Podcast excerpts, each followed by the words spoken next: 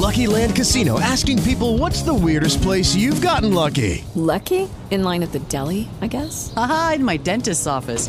More than once, actually. Do I have to say? Yes, you do. In the car before my kids' PTA meeting. Really? Yes. Excuse me, what's the weirdest place you've gotten lucky? I never win and tell. Well, there you have it. You can get lucky anywhere playing at LuckyLandSlots.com. Play for free right now. Are you feeling lucky? No purchase necessary. Void where prohibited by law. 18 plus. Terms and conditions apply. See website for details. With Lucky Land slots, you can get lucky just about anywhere. Dearly beloved, we are gathered here today to. Has anyone seen the bride and groom? Sorry, sorry, we're here. We were getting lucky in the limo and we lost track of time. No, Lucky Land Casino, with cash prizes that add up quicker than a guest registry. In that case, I pronounce you lucky. Play for free at LuckyLandSlots.com. Daily bonuses are waiting. No purchase necessary. Void where prohibited by law. 18 plus. Terms and conditions apply. See website for details.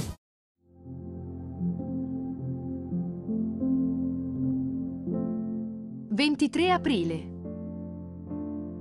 Ti ricordo di ravvivare il carisma di Dio che è in te.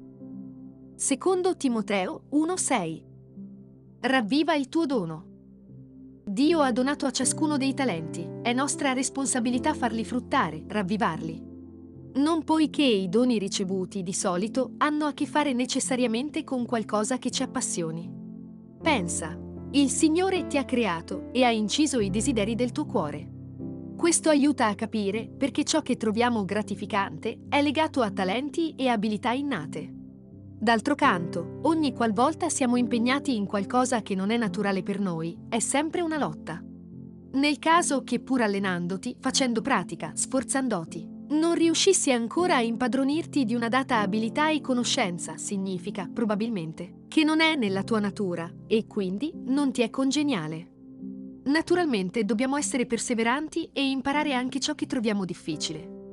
In generale, però, la vita non dovrebbe essere una lotta continua.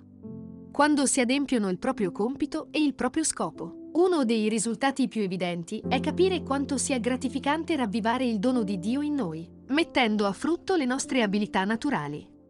Per il credente è una gioia e un piacere poter vivere sempre secondo la volontà di Dio così come rivelata. Nella Bibbia,